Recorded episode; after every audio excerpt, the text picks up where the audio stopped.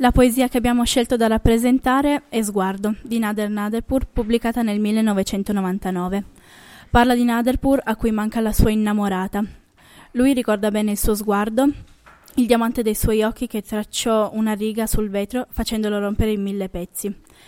Quando il vetro si ruppe rimasero solo gli occhi della ragazza e la luna, riflesso negli occhi di Naderpur rimasero solo il loro sguardo. All'inizio il poeta cita anche un ragno che aveva tessuto una tela sul vetro incrinato. Per realizzare la scena parlante abbiamo preso una semplice scatola di cartone e l'abbiamo dipinta sia dentro che fuori, tutta di nero, per simboleggiare il dolore e la tristezza che Naderpur provava verso la donna.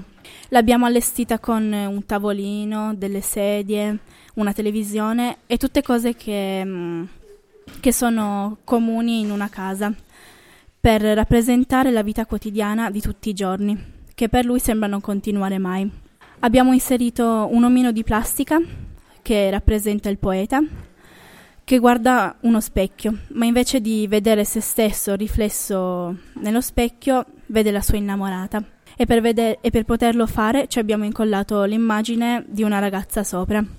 Sulla parete principale ci abbiamo incollato l'immagine di un diamante a forma di cuore che simboleggia ehm, lo sguardo tagliente della ragazza. Sulle pareti laterali ci abbiamo incollato due immagini della, della stessa ragazza che lui ama, che rappresentano i ricordi che Nader porrà di lei.